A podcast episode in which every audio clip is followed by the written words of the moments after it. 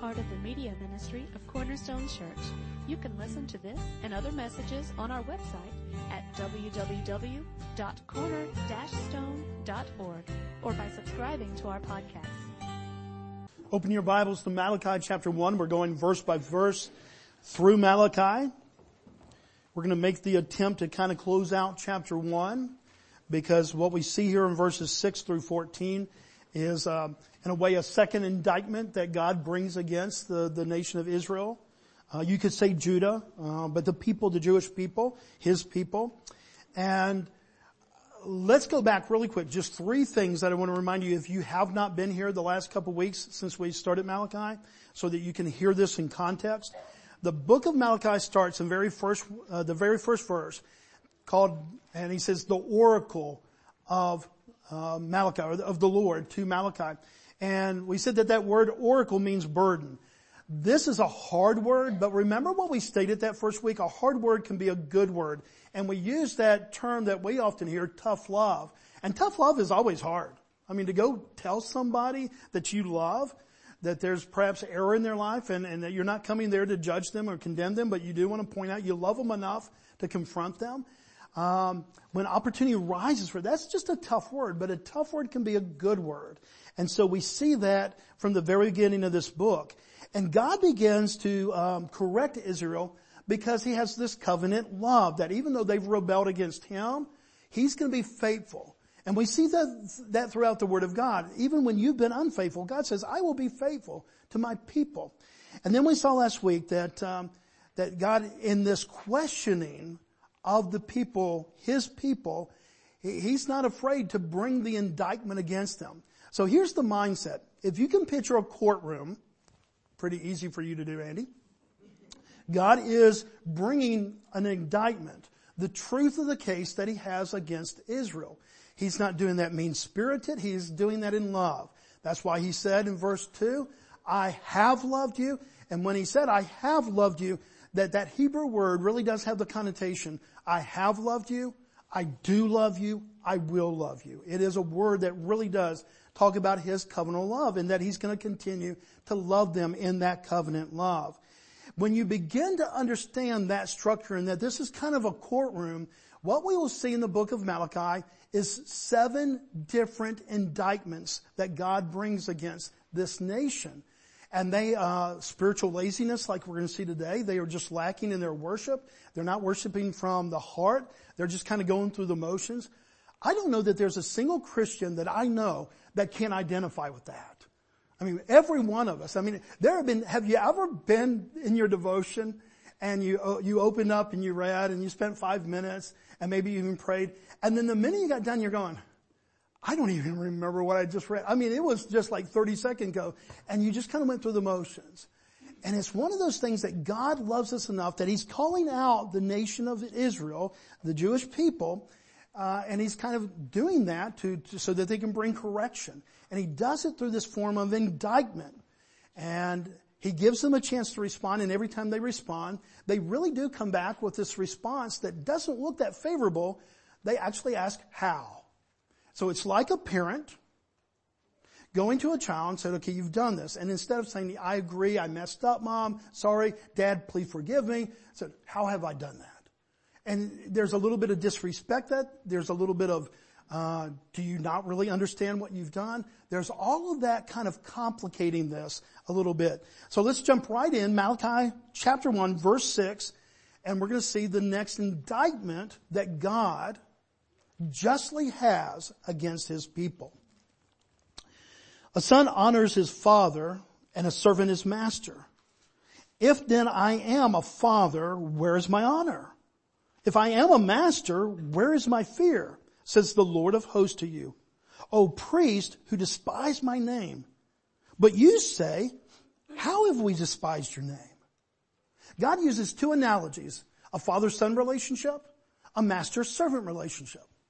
He said, if I look at that from just a human standpoint, is there not a level of respect that's supposed to be for the one who is in authority to the one who is under authority? And so he gives two very natural kind of things that we could see there. Two analogies, son, father, servant, master, one charge. You have despised my name. And we're going to see the ramifications of that and how he fleshes that out. And then one questioning response from the people. How have we despised your name? Now if you grasp what's happening in verse 6, you're going to do really well with Malachi because it's going to be a repetitive form. God brings indictment. The people hear it. They kind of wonder, what have we really done? And God is kind enough. I want you to be able to see this. That when God bring, begins to bring the evidence against them, does God have to do that? No. Could God simply say, you mean you really, you, you're not aware of what's going on? Forget you. But that is not the covenant love that He has for us. He loves these people. He has claimed these people. He has chosen these people. And so He gives them the evidence against them. Not so that they, He's not wiping their nose in, in the dirt. He's doing it so that there can be a, a, a repentance in their heart and a change. Some of the times in my life, when somebody brought to attention my sin, I usually have had two polar reactions. Great indignancy and pride, and my first thought, well, you're not perfect either. Anybody else had that response, everyone?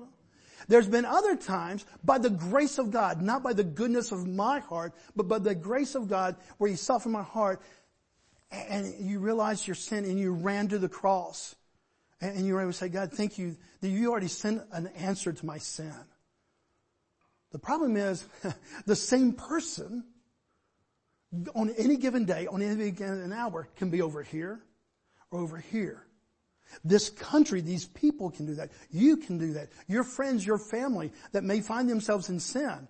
They can have that response that is broken or they can have that response that is rebellious and indignant and say, well, you're not perfect either. What we begin to see here for the whole rest of the chapter is the grace of God to actually give this nation, this people that he's called, the evidence of what he means that they have uh, uh, despised his name. Now, one of the hardest parts of understanding scripture is knowing how to interpret tone. Have you ever got a text message before and you read it? You know, you're, you're smart enough to read words and yet you don't know, you're in a quandary because you're, okay, are they mad? I could take this from being, they're really mad, or are they sad? And you don't know the tone. It's not like being on the phone where you can actually hear some inflection of voice and other things. You just have the text. And when we read the text, sometimes because of the other evidence that we see around it, that's why we always want to look at scripture in context. And we can figure out that tone. But there are going to be times that sometimes we wonder, what really is the tone? So when the people say, how? We don't know the fullness. We certainly see rebellion, but is there some ignorance there? A better word for ignorance, I think, is a cluelessness. I can honestly say that when I was 11, 12, 13, probably about there, uh, when there was a great distance between my, my mouth and my brain, that there were times that my mom, and if you've grown up with a mom, you've heard this before. If you're 11, 12, 13, and there was a distance between your brain and your, your, your mouth. It's not what you said. It's, yeah. Tone. Tone is everything sometimes. Here's the honest thing, guys. We don't know the exact tone by which they ask this question, how? Certainly we see some rebellion in it. Certainly we see that they're not acknowledging that they could actually, you know, they're not owning up to this. But is there a little bit of this cluelessness? In verse 2, when God says, I have loved you, the people's response was, how have you loved us? In one way that looks so incredulous. How could you ever ask God how he's loved you? And yet when, is it possible?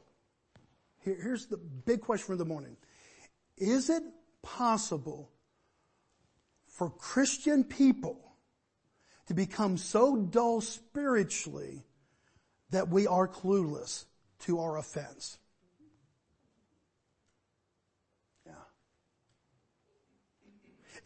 Is it possibly clueless and culpable, responsible at the same time? I believe that we can make a case for that biblically. Not because God, you know, it's not really ignorance. I used the word ignorance before. I really want to use the word clueless. Because ignorance is almost like, okay, we didn't have maybe even access to that information. Clueless is the information has been there, it should have already registered, but somehow you're just so dull for that moment, so full of yourself or whatever it is, your pride or whatever, that you've been rendered clueless. I told some of the elders when we were talking this morning, I said, you know, my illustration here, every husband knows the answer to this. Because has there been times that, that we honestly were clueless and yet we were held culpable?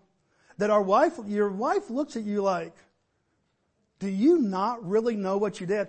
And you are as honest as you can be and you say, I don't. I'm struggling here. And her anger against you is, but you should know. Can anybody relate to that illustration? Okay, there we go. That's what's going on here. Can you be clueless and yet culpable at the same time? I believe that you can. But that cluelessness is not because God has withheld information. It's not because God, you know, you're just ignorant. It's because you are so spiritually dull at that moment. You have left the Word. You have left training. You have left discipleship. You have left accountable relationships. And there's a moment that you have strayed so far from God. You haven't lost your salvation because that's secure in Christ, but yet you are spiritually dull. And at that point, you can be in the midst of sin and really clueless. You should be clueless. But because of the heaviness of that sin, the darkness of that sin, you are. I think that's where Jewish people are. I think that's why they ask the question, how? There is a part of pride of that, but I think that they are clueless because of their own rebellion and their spiritual apathy. One of the things that makes the, the book of Malachi kind of distinct from the other minor prophets in its setting, the other minor prophets were given a word from the Lord almost always in response to some chaos that was going on. They either were about to be taken into captivity or they had just come out of captivity. So there was always this sense of urgency. Now when there's a sense of urgency in your life, do you find yourself come, becoming more spiritually aware or kind of unaware? Most of us. I, I, again, I was sharing this morning, I said, I, I've pastored for 37 years in the same church for 23 years, and all of a sudden you hadn't seen a family for two or three years, and then for five weeks they're front and center or something like that. And I'm going, something's going on in their life. A sense of urgency has brought them to a place where they're wondering, they're, they're needing something from God. And it's brought about maybe even accountability, maybe a stirring of the heart and the mind. This is a good thing. But one of the things that we just don't handle well in humanity, and I would include Christian humans in this, is success and prospering. Because when success, when, when there is no battle, when we don't see this, what we just saying, this battle line around us and that we're surrounded by this army, we become, sometimes the temptation is to become spiritually lethargic. Would you agree with that? That some of the most wonderful times of you experience the fullness of God in your life were desperate times in your life. God, I have nobody, but I have you. And then other times that we didn't say it out loud, but we could have said, I don't need anybody because life is good. We've all experienced that. And I think that's a little bit of what's going on here. There's no urgency. There's no Assyrian army. There's no Babylonian army coming in ready to take them back into captivity. And they have become spiritually dull and they've been very complacent in their worship. And that's when God begins to bring a charge. The charge in verse six, you have despised my name. Their response, how? And in the grace and the kindness of God, he actually tells them. He does not owe them an explanation. He could write them off at that moment, but because he is a God who is faithful to his covenant and to his promises, he actually responds. Now again, let's think back to the parent-child relationship. If you heard a tone of rebellion and your child says, that little five-year-old, six-year-old, seven-year-old, eight-year-old, whatever, and you said, Johnny, you've done this and this is wrong. And it's not a spirit of total cluelessness. What have I done wrong? But it's like, how have I done wrong? And you can see in little Johnny's spirit, the back is bowed and they're looking at you. How? At that moment, is it full humanity to say, well, little Johnny, let's sit down. And let me tell you about five or six things that you've done this week that are in error here. Is that how you parent? Most of us parent from, you have the audacity with that tone to ask, how? Oh, I'll tell you how. I mean, that's how I'm coming back. And there's a part of that that we see in God, and yet what we see is this redeeming grace, and we see this in redeeming love. It's really amazing. He begins to tell them, verse 7 and 8. How have you despised my name? Verse 7, by offering polluted food upon my altar. But you say, how have we polluted you? By saying that the Lord's table may be despised. He's talking about the altar. They were still under animal sacrifice not for a payment of their sins, but for a covering of their sins. Only Christ is going to come and pay for their sins. The final perfect lamb. But in the Old Testament, we see that God has this temporary thing pointing to ultimately Christ, where they would come and they would bring a lamb or a goat or a bull or sometimes a bird, whatever the family could afford, but they would bring that and, and they would bring that and it would be a temporary kind of covering, if you want to say, for their sin until Christ comes. He says, okay, how have you done this? Verse 8, when you offer blind animals in sacrifice, is that not evil? He doesn't say, is that just wrong? He calls it what it is. He said, this is evil. You bring a sacrifice and it's a defective sacrifice. This is evil. And he calls it out. And when you offer those that are lame or sick, is that not evil? Present that to, the governor. And will he accept you or show you favor? He said, look, if, if you had an important magistrate come into the house and you, would you, this lamb that you bring to me that's all defective and mangy and all these other diseases, foaming at the mouth, you bring that to the altar of God? And yet if the governor was coming over, are you going, governor, look what we're having for dinner? A foaming, mangy mouth, you know, goat. He, he paints illustration that they already know the answer. Of course you would never serve that, especially to a dignitary. And yet they are serving it to God. God responds to their question with real evidence.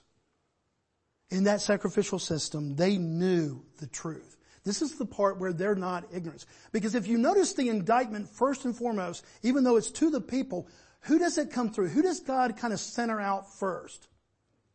Did anybody pick that up? The priest. Now why would he do that? Because they have the responsibility of making sure that they're leading the people spiritually.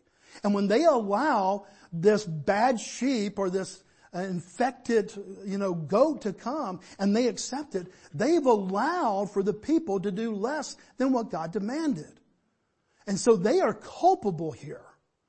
And they should not have been clueless. Because God states it in many, many places. Leviticus chapter 22, verse 18 through 20. If you have your Bible open there real quick, Leviticus chapter 22, because I want you to again learn what is the heading over that section. Leviticus 22 verse 18 through 20. What is the heading in your Bible over that?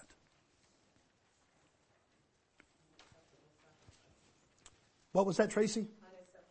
Unacceptable sacrifices. So even though that's not the word of God, you know, we've just put that back in there to give clarification. We know what this passage is going to be about. Anybody else have something that's different from that? Says it a little bit differently? Flawless animals for sacrifice. Flawless animals for sacrifice? Okay. Unacceptable offerings are acceptable. And he's going to show, you know, the, the plus and the minus of that, both sides of that. Okay, so that's the context of this. Now look what he actually says. Speak to Aaron, you know, Moses' brother, but he was going to be the, the head of the Levites, and his sons and all the people of Israel, and say to them, when any one of the house of Israel, or any of the sojourners in Israel, present a burnt offering as his offering, for any of their vows or free will offerings that they offer to the Lord, Verse 19, if it is to be accepted, you must make, uh, it shall be a male with what?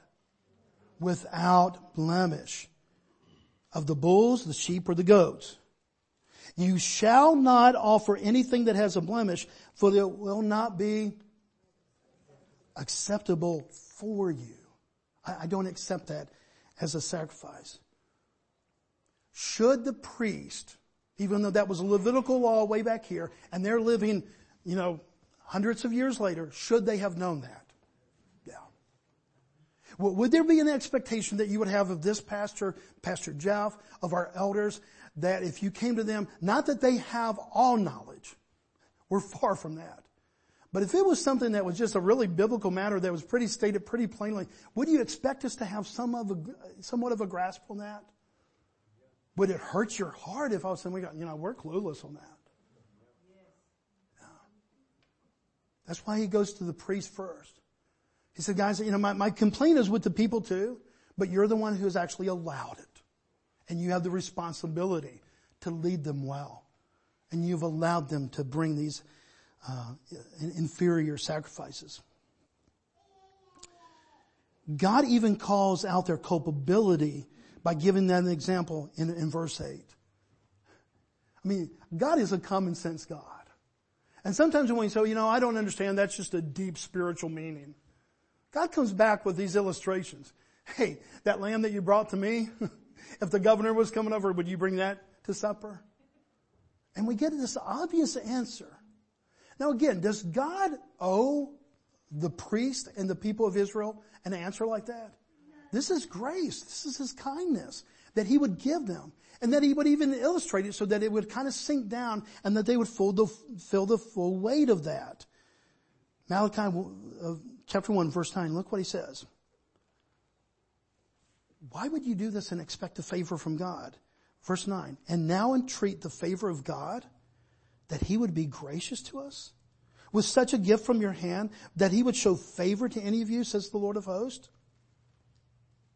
That we would bring this inferior thing and expect God to bless us and, you know, okay, God, I, I really want a good life. He said, how can you have that expectation? Years ago, anybody remember Paul Harvey? And I know I'm speaking to the older part of the crowd now. Okay, Paul Harvey, for the most part. And uh, this lady called in, and she had a question, or she was had comments, and or he, I'm sorry, she called into the Butterball hotline, and he was telling this story. And it was Thanksgiving, and she had called, you know how Butterball, if it's a Butterball turkey, you can call the hotline and ask your questions. And she, he's telling of a real story. This really happened and she had a turkey that had been in the freezer for 23 years. And so she called the Butterball hotline. She said, can I serve this to my family?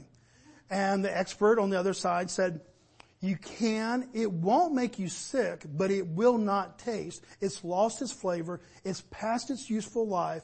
And so it's really no good. It won't make you sick because it's been frozen, but it's no good. Her response, well then I'll donate it to the church. Sherry's there from iServe. Does that sound somewhat familiar sometimes? yeah. Do you see the parallel? Well, you know, this is not good enough for my family, and this is not good enough for my uncle and or for the grandfather coming in town. You know, I'll just give it to the church.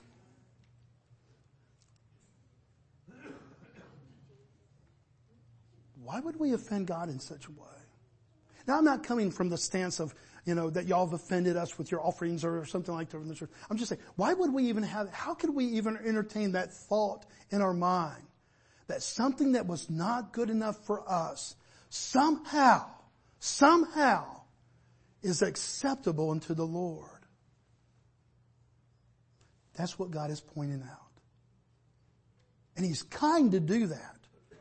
That's a form of grace that he would, bring. hey, would you serve this to the governor? He didn't have to add that in there. But he does because he wants to see the starkness of the reality of their sin. Verse 10. To show his level of displeasure with this, look what he actually says. Oh, that there were one among you. He's talking mainly to, to the priest here. Oh, that there were one among you that would shut the doors that you might not kindle fire on my altar in vain. You know what he's saying? I'd rather you not have church at all than if you're going to have church and it's going to be a profanity to me.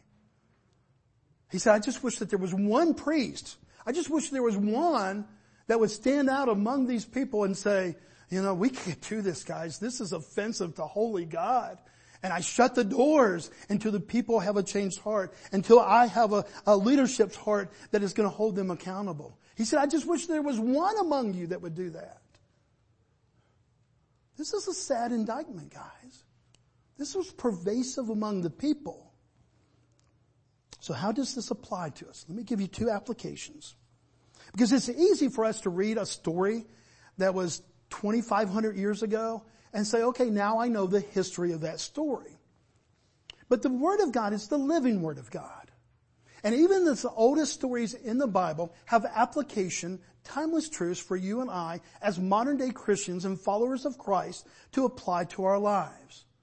So how do we apply this passage to us? Well, one is quite obvious.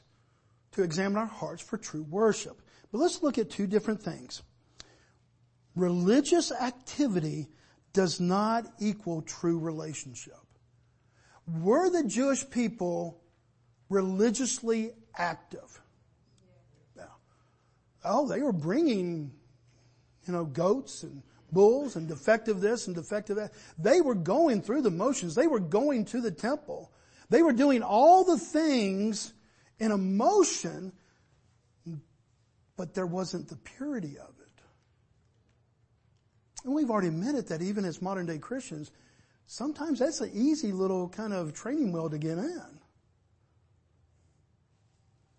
Religious activity does not equal true relationship. That's why I use, I believe, the, the illustration of father, son, master, servant. He said, am I really your father and you, are you really my son? Are we really talking about real relationship here? If there's no obedience whatsoever, if there's no respect, if there's this distance between us? Yes, maybe there is a, a genetic, you know, connection between father and son. But is there a relationship between father and son? And God asked that of his people. Nowhere in the Bible does it guarantee that just because we do a religious activity, that we have a relationship with a holy God. Modern day application, you could come to church week after week after week after week. You could go to church 52 weeks out of the year, even on vacation, even when you're out of, from, from the community, and you could go. And you could read your Bible every day, you could say prayers every day. But if your heart is not following God and serving God, you're just going through the emotions, uh, or the emotions of it, and it does not dictate true relationship. Jesus spoke to this. But I always want to make sure that if we're going to make a bold statement like that, can we back it up with scripture? Is this really what scripture says? Look what Jesus said. I'll give you two occasions. Matthew 7, 21 through 23. Not everyone who says to me what? Lord, Lord. Now, Lord, Lord is a sign of respect, subservient. You know, somebody is authoritative over you. You're the, the subservient. When you called somebody, if you came up to me and said, Lord Bobby,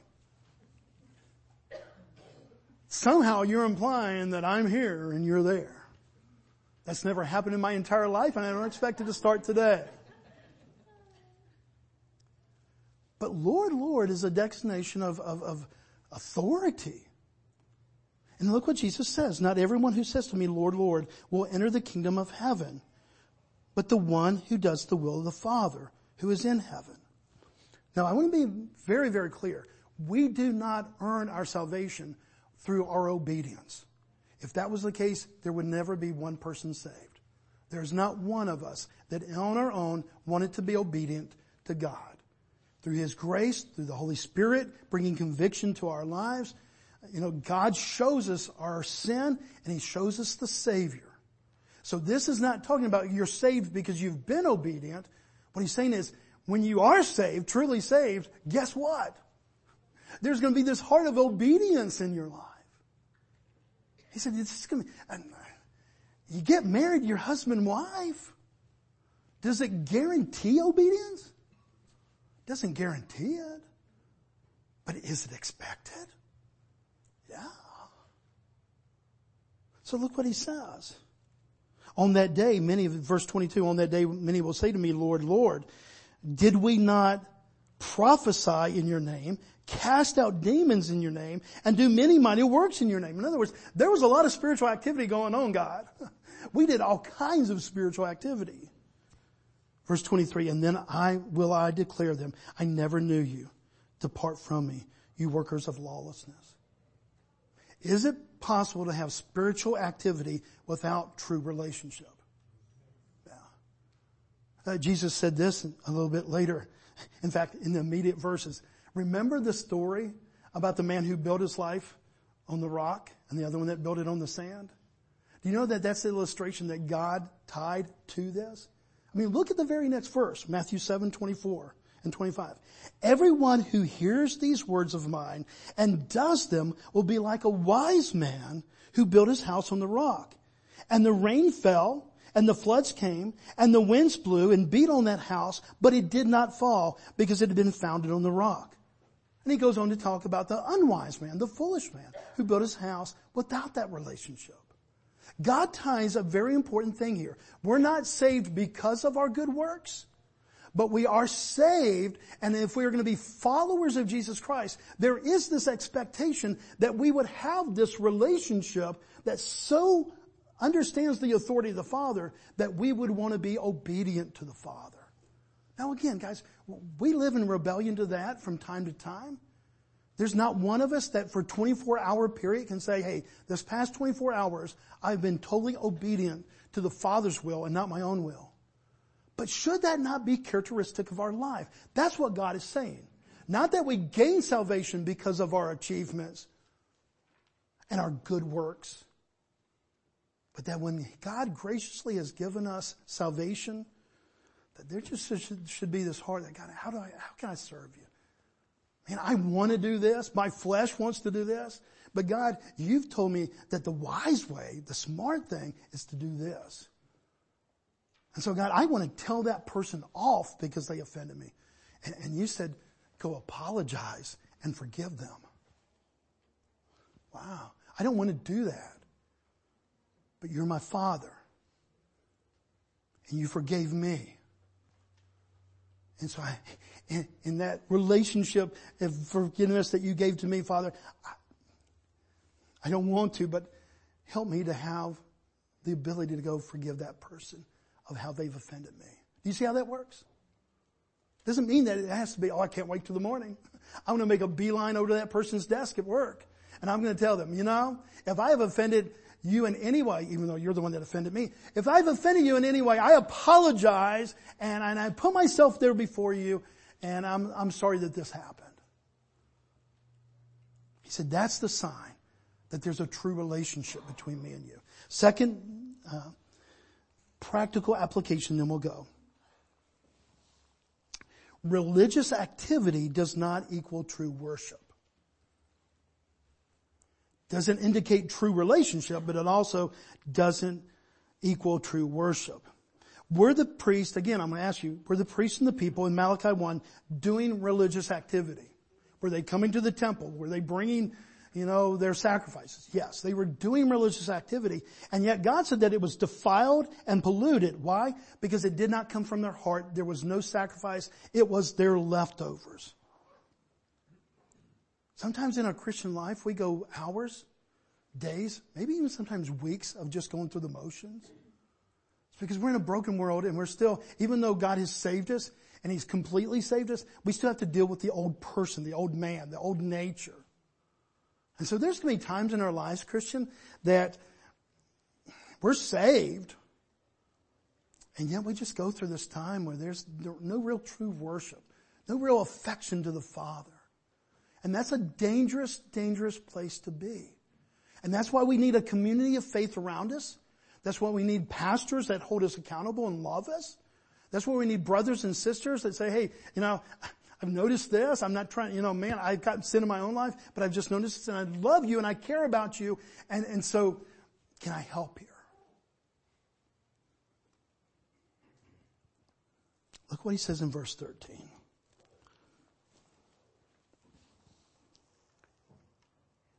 The Jewish people have, have known God's worthiness better than anyone. They could tell the stories of God opening up the seas, all these other things. And yet look what God says to them. But you say, what a weariness this is. Now what were they talking about? What was weary? The preacher saying, these people bring their animals in week after week after week. They bring it to me. We take it. We go through the, the part of sacrificing and burning it. The very thing that was pointing to Jesus, the very thing that God established to cover temporarily their sins, they said, we're so bored with doing this. Is that sad? The very thing that God is pointing to Christ with, that He established for whose benefit? For God's benefit or for the people's benefit? The people's, yeah. They're the ones that are getting their sins covered by this sacrificial system, and yet they have the audacity to say, what a weariness this is.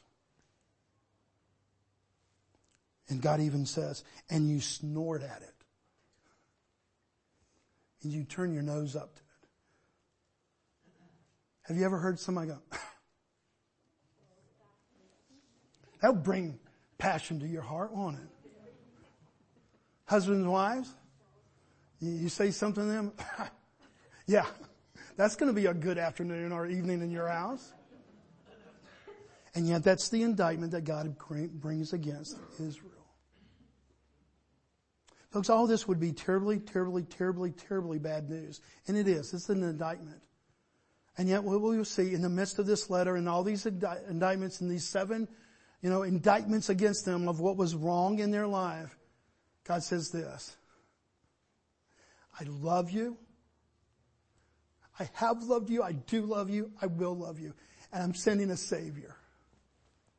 You haven't co- cooperated with your side of it. You haven't been a faithful people, but I will be a faithful God. This is amazing, guys. This is the hope for us who are lost. And this is the hope for us who are saved. And yet we see that prone to wander. Oh, I feel it. Prone to leave the one I love. In that vulnerability of our life, of our flesh, of our just becoming spiritually lethargic, that we have a God who is constant. And here's our life. And here's God. And that's why it, Jesus is not finishing the work. Guys, Jesus finished the work. It is in the process of being finished. Is that what he said? No, he says, it is finished. And why is that so important? Because Bobby's right here. Bobby's bobbing all over the place. And Bobby's got really passionate days, and mostly those passionate days are the days that I felt great urgency. And when things were going good, Bobby got a really big head and go, man, it's kind of, comfortable. I can just kind of sail along. I'm not going to be offensive to God. I just don't need God. Now, I would never say that out loud, but my actions, my spiritual lethargy would, would kind of give indication of that. Up and down, up and down, up and down. Christ, it is finished. And this is our hope. What a wonderful God this is. That just doesn't say, hey, Tracy, man, last Thursday, when you helped out that person at work, we saw that high point. No, he looks over. He says, Ricky, remember last Thursday night? I saw that low point. And Christ has covered it. Sorry to pick out you for the high point and you for the low point. Sorry that you're sitting right here. Let's reverse that. You know, what a good God. Let's pray together. Father God, we can read this and Father, we can see this as just a history lesson. But Father, we can also, Father, by your Spirit, by bringing the Word alive to us, Father, you can show us that uh, that we're pretty inconsistent people, Father. And, and Father, there's days that you could bring this indictment to us, to pastors and to a people. And that you could say to us, Hey Bobby, you just brought this to me. Would you bring that to your family? Would you bring that to the neighbor that you invited over for supper? God, thank you for your forgiveness. Thank you that you bring us aware that in those times that we have, Father, offended you, that you bring that to our attention. So Father, for those that are dealing with those out there that uh, are kind of going through those low periods of life, I pray that those people have ears to listen and that you would put a right time in a right place so that your word, your truth would be able to be received. Father, I thank you for those who carry burdens for those that are living outside of your will. Father, I thank you that you're a God who's finished the task of covering our sin, paying for our sin in its entirety forever and always through the finished work of Christ. So Father, we just owe you our praise this morning. We want to be worshipers that worship in spirit and in truth. We don't want to go through the religious motions of just kind of going through the church, reading the Bible occasionally, maybe saying a prayer before we eat our, our, our supper. Father, we want to be people that know you because you have made yourself known to us. Father, thank you that you've done that. And so Father, we close this service and this time of being in your word by singing you this praise song because you are worthy of our praise this day. And so we turn our attention and our affection to you as we sing. Father, thank you. As we pray this in the hope of Christ. Amen.